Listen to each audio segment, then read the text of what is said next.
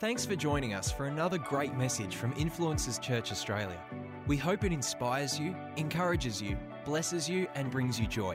For more information about our church, go online to influencers.church. And now for our message. I want to look at a, a story in the book of Matthew. Matthew chapter 14, verse 22 to 33. You'd be very familiar with it. It's where uh, Jesus walks on water. There's a few things that God spoke to me out of this passage, and uh, just feel to encourage you with it today. So here we go Matthew chapter 14, verse 22. It says, Immediately Jesus made the disciples get into the boat and go on ahead of him to the other side while he dismissed the crowd. After he had dismissed them, he went up on a mountainside by himself to pray. Later that night, he was there alone, and the boat was already a considerable distance from the land, buffeted by the waves because the wind was against it.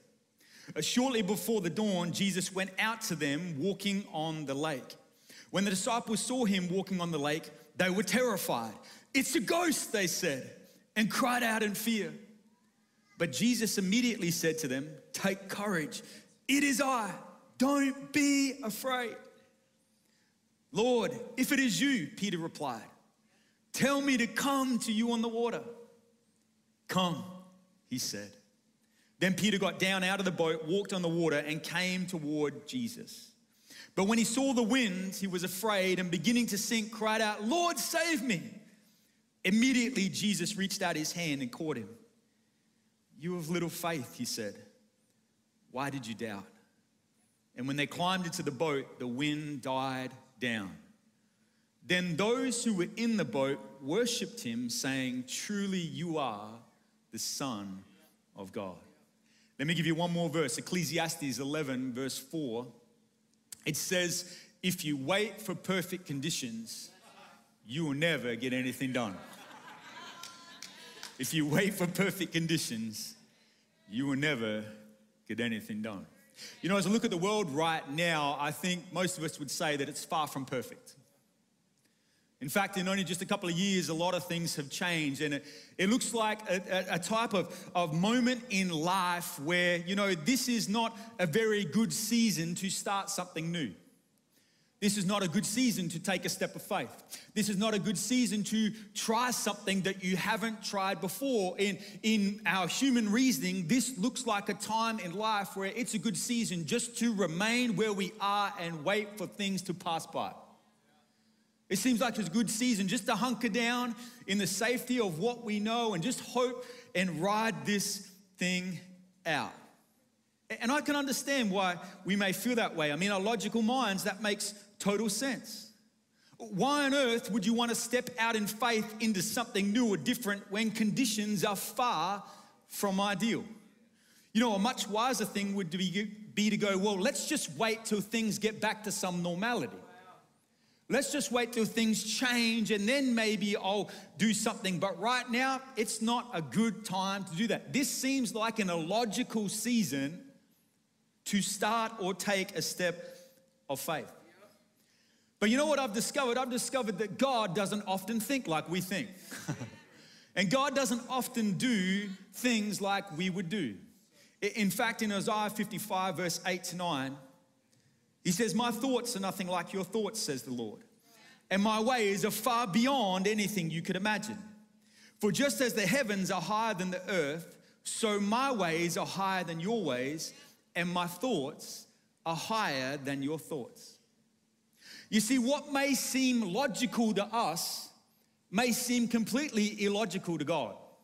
What might seem like the wrong time for us might seem completely like the right time for God. What might seem like the safest thing for us might seem like the riskiest thing to God because He doesn't think like we think.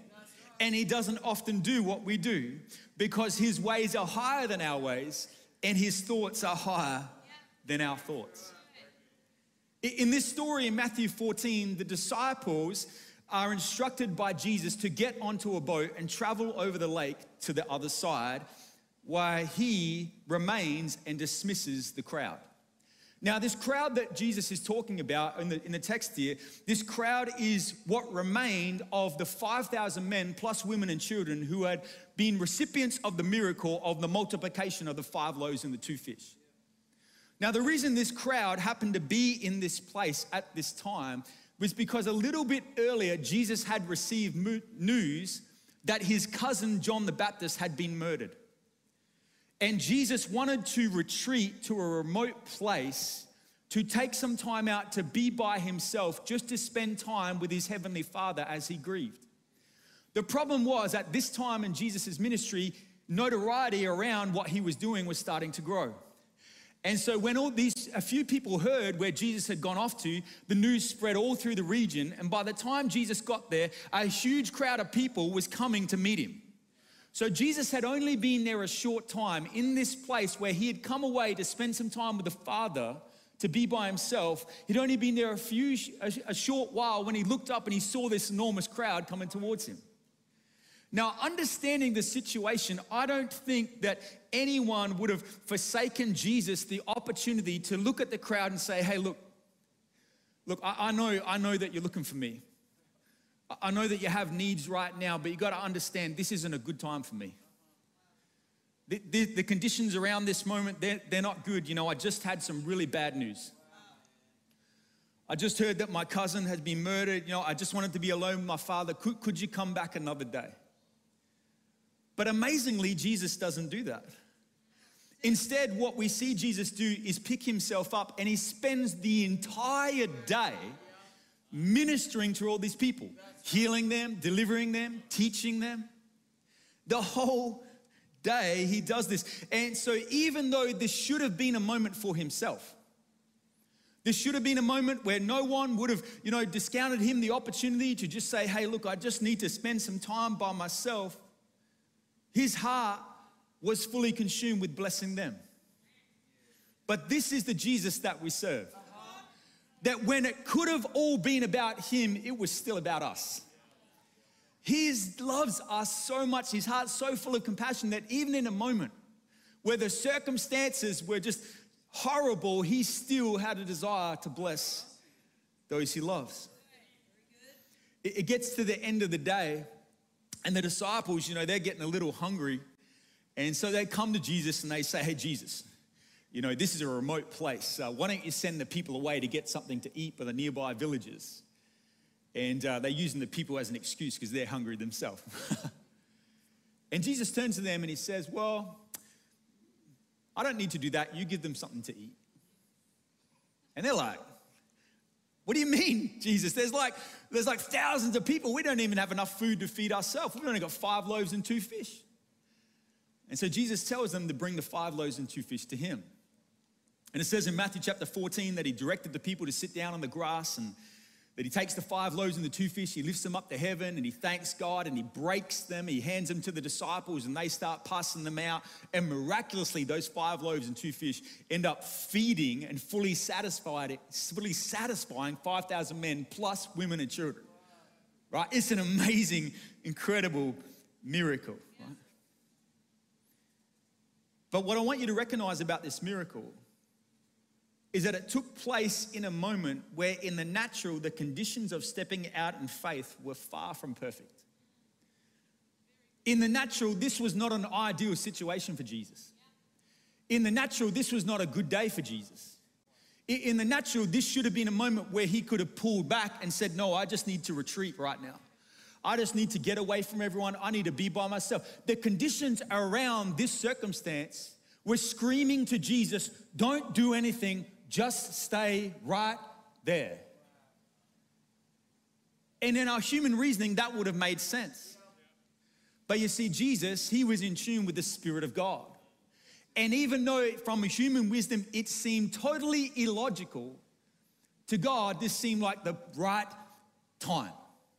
And because he took a step of faith in a season where the circumstances weren't perfect, he did one of the greatest miracles that he had ever done. In fact, every miracle prior to this, prior to this moment, had only influenced the individual that he was ministering to. Yet this miracle, in one moment, in one move of his power, touched thousands of people in that place. And it all came about because in the middle of a season where in the natural conditions for stepping out of faith were imperfect, Jesus listened to the voice of God and still did it anyway. This is after this takes place, when all the people have eaten, it says in Matthew 14 22 that, that then he said, immediately he said to his disciples, Get into the boat, go on ahead of me, him to the other side while he dismissed the crowd. This miracle takes place. Jesus says, to, Okay, now get into a boat, go on to the other side. I'm going to dismiss everybody. So the disciples do as Jesus asks. They get into this boat and uh, they're in the boat and they start. This is their boat, right? It's like the Condor 2000. I'm pretty sure it would have been in the Bible back then, right? So they're in the boat. The disciples are in the boat, they're traveling along, and everything's going pretty smooth to begin with. There's no drama. You know, maybe they've traveled, they're experienced fishermen, maybe they've traveled this lake before. They're going along in the water and it's going easy, and then all of a sudden the weather begins to shift. And the clouds begin to come over. It begins to get dark and dim, and, and the wind begins to pick up, and they hear a crack of lightning and a crack of thunder, and all of a sudden, the disciples find themselves in a storm. And the Bible says that the winds and the waves are bashing and beating against the boat so that it's starting to flow off course. So it says that the disciples, they pick up the oar and they begin to stress and they strain at the oar, trying to get back on course. But no matter how hard they try, they keep moving off in a different direction. They are in trouble. Now, interestingly, this story is not only recorded in the book of Matthew, but also in the book of Mark and John. And what's interesting about that is that Mark and John give us a little bit more details about what's happening in this moment. In the book of Mark, it uh, tells us an extra piece of information. And it says that Jesus saw from the land what was going on with the disciples in the boat. It says this in Mark chapter 6, verse 47. It says, Later that night, the boat was in the middle of the lake, and he was alone on the land, talking about Jesus. He saw the disciples straining at the oars because the wind was against them. So here's the disciples, they're traveling over, they're in the big storm, they're straining. And Mark tells us that Jesus, who's on the land, could see the disciples straining at the oars. Now, the book of John the Gospel of John adds an extra piece of information. What he tells us is how far the boat was from the shore at the time. It says this in John 6, 6 verse 16. It says, oh, sorry, verse 18. It says, A strong wind was blowing and the waters grew. When they had rowed about three or four miles, they saw Jesus approaching the boat. So Matthew tells us they're in a storm. They're straining at the oars. Mark tells us that while they're doing that, Jesus can see them, the disciples in trouble, straining at the oars. And John tells us they're about three or four miles away from the shore at the time, which is about five or six kilometers. Now, what's interesting about that, and what you may not know, is that if you were standing on flat ground and you were looking at an object, the furthest you can see is only about five kilometers. The reason for that is because of the curve of the earth. As the earth curves, something that is at least that is about five kilometers away actually curves out of view. Yet it tells us that they were five or six kilometers away. So I'm like, how, how was Jesus able to see the disciples if they were already five or six kilometers away? I know what you're thinking. You're thinking, yeah, but Tony, you're forgetting something. You're forgetting that Jesus went up a mountain. He went up a mountain. Okay, that makes sense. He's up a mountain because from up here, I can see a lot further.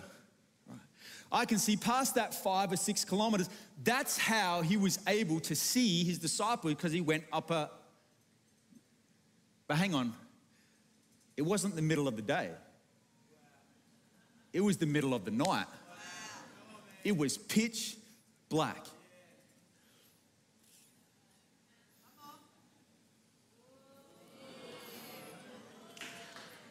It was pitch black. But let's say, let's say, best case scenario. Best case scenario, there was a full moon that night. There was a full moon. There was a little bit of light. That's how he was able to see the disciples. He was just a perfect night. It just worked out. The timing of it was amazing. Jesus up the mountain, the moon shining. He was able to see. But hang on. They were five or six kilometers away. There's no way the boat would have looked this size from five or six kilometers away. You can turn the lights on, that's cool. awesome. Like five kilometers, that's 54 lengths of a football field away. That's a straight line, I looked it up on Google, from here to Modbury Hospital away. Five kilometers. That boat would have looked like a speck on the horizon. Even if he was up a mountain, and even if it was the middle of the night, and even if there was a perfect moon, at five kilometers, how could you see the boat, let alone the expression on their faces, to know that they were straining at the oars? Come on, Tony. So good. So here's my question How was it that Jesus was able to see that his disciples were in trouble and they needed help. How? I mean, think about this. When Jesus got close to the boat, it was so hard to see that the disciples couldn't even recognize that it was Jesus. And he was probably only 50 meters away. And yet, here's Jesus five kilometers in the middle of the night. And yet it says that he saw them straining at the oars. Well, let me ask you a question. What did Jesus go up the mountain to do? To pray. It says, Matthew 14 23, after he dismissed them, he went up on a mountainside by himself to pray. I want to encourage you that it is on the mountain of prayer that God will reveal things to you that otherwise you could not see. I want to encourage you this morning that it is on the mountain of prayer that God will open up your spiritual eyes to see things that your spiritual eyes are limited to see. It is on the mountain of prayer that God will give you his perspective so that you can grab hold of the answers that you need. It's on the mountain of prayer that God will get you to see past your obstacles past what your five senses can tell you. It's on the mountain of prayer that God will reveal things to you that you didn't even know were even there. It's on the mountain of prayer. Jesus was praying, and the Spirit of God said, Your disciples are in trouble. You know, I, I, I, feel, I have feel this stirring in my heart that Jesus is beckoning, beckoning us back to have a passion for prayer. That Jesus is calling us back to a place where his church prays and cries out for him. We need to pray. 1 Corinthians 2, verse 9, it says, No eye has seen, no ear has heard, no mind has imagined what God has prepared for those who love him, but it was to us that God revealed these things by his Spirit. For his Spirit searches out everything and shows us God's deep secrets. I wonder what things we're missing out on not knowing when we fail to prioritize spending time with God. How often are we navigating life from a limited vision when we just when we don't take the time to seek God's face? I wonder how much further, how much clearer, how much more vision we would have if we would prioritize prayer. How many obstacles could we avoid? Pit, pitfalls could we pass by or challenges could we become overcome so much easier if we simply turn to seek God's face and get his perspective. No eye has seen, no ear has heard. In other words, in our own ability, we can only discover so much. But when we press into God, He gives us access to so much more. Uh, I honestly believe so much of the things that we're believing for are on the other side of us making the decision to pray. The breakthroughs, the miracles, the revival, spirit that we're seeking, it's on the other side of us as a church choosing to pray. I believe that prayer needs to become as important to us as breathing. In that we don't do it just because we feel good, but we do it because if we don't, we won't survive. When we stop praying, it's like we're saying to God, It's cool, God, we've got it. We don't need you. That's a dangerous place to be because I need God. I need Him so much. Church, I believe that God is calling us back to a, a, place of prayer. I believe He's saying, Come on, if my people pray, if they humble themselves, if they turn to me, they can see amazing things. You know, this Wednesday night, 7:30 p.m., every fortnight we have a one-hour prayer meeting. I would love you to come along. It's open to everyone. 7:30 to 8:30. One fortnight we do it online. The other fortnight we do it in house, but it's always in house, but we add online once a fortnight. We pray for our church. We pray for our nation. We pray for your needs. But you know, there's about 70 or 80 faithful people that come along to that. But I believe it should look like this. I believe it should be full. I believe God's looking for a hungry church, a passionate church, a church that knows we need you, God. We can't go without you. We don't want to go further unless your presence goes with us. I believe God is beckoning us and calling us to pray. Amen. Amen.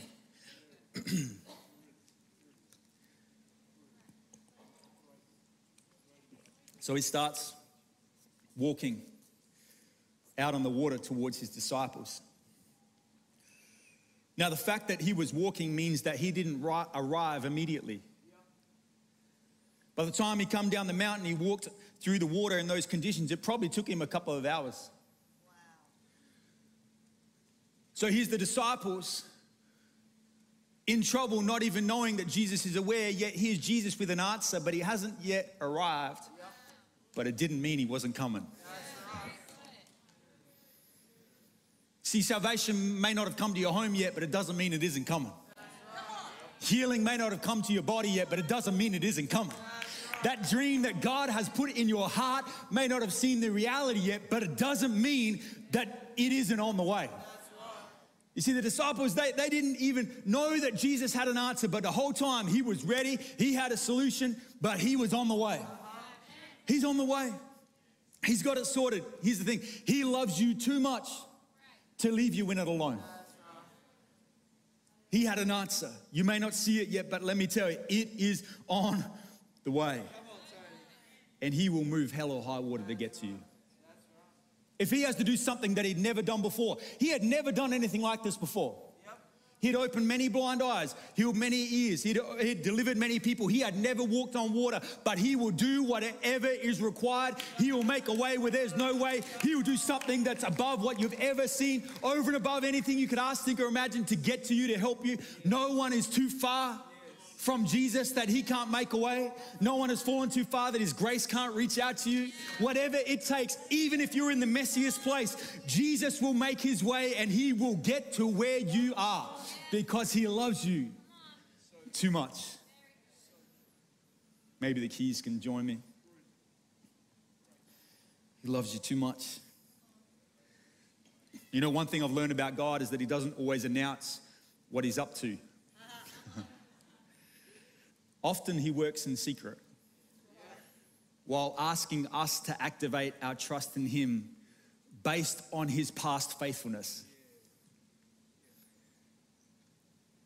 You may not see the answer in this situation, but take a moment to think back how many times he's been faithful to you before. He's the same yesterday, today, and forever. Keep trusting, keep believing. It's on the way. So Jesus gets close to where the boat is. The disciples see this figure in the distance coming towards them and they're terrified. They think it's a ghost. They start freaking out. And the Bible tells us that Jesus picks up on their fear and immediately he cries out to them, Take courage, it is I. Don't be afraid.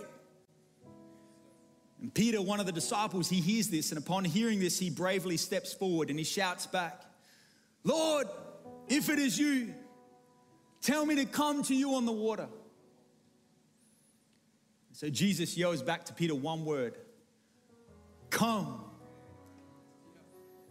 Now, in that moment, in that moment, it would seem totally illogical for Peter to step out of that boat. In the midst of that circumstance, in the midst of those imperfect conditions, the boat had up to this point given him all the protection that he needed. It had given him a, a safe base, it had kept him afloat. It would not seem logical in that moment to step out of the boat, but God doesn't always think like we think or do what we do. Maybe you're in a situation right now where it seems like, no, the best place is just to stay right here. Things are moving all around me, but I'm not gonna move because I'm just gonna ride it out. And God is beckoning you, God is calling you, God is saying, Come on. Remember that word I spoke? Remember that thing I asked you to step into? Remember that new thing I asked you to do? Because Peter set aside his human reasoning and he trusted in the word of God, he stepped out of that boat and he walked on water in the middle of a storm. He did something that no one else had done but Jesus. And yes, he sank, but he was the only one the next day that could say, Hey, out of all those disciples, I walked on water. Why? Because in that season, he took an, uh, what seemed in human reasoning like an illogical step, but to the Holy Spirit was exactly the step that he needed to take. You can't tell me that that wouldn't have changed Peter's life from that moment on. You can't tell me that that wouldn't have changed the limitations that he'd put on Jesus and what he could do. And here's Peter. Here's what I love. He says, Jesus, tell me to come. Jesus, I'm in this situation, but I need a word from you. I need a word from you, Jesus.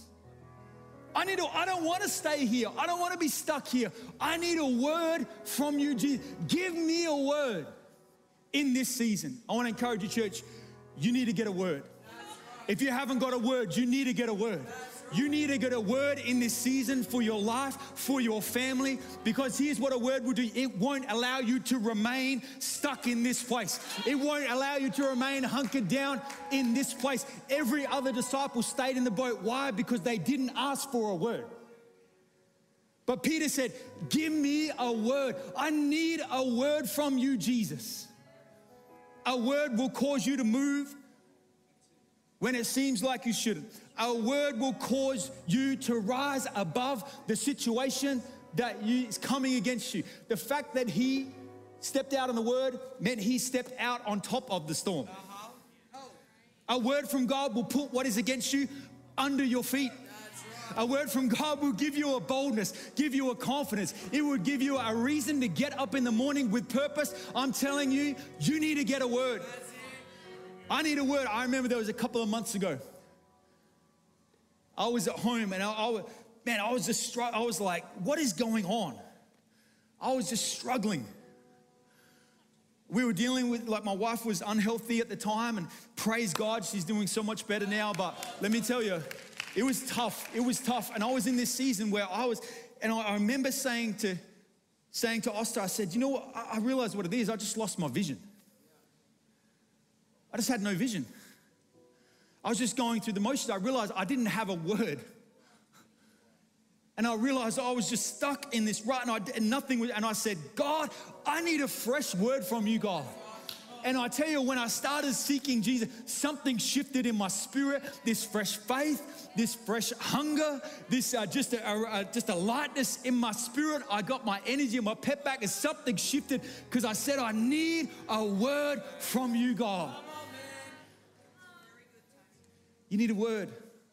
What is it that God's already asked you to do that you're putting off because you're like, it doesn't seem like the right time?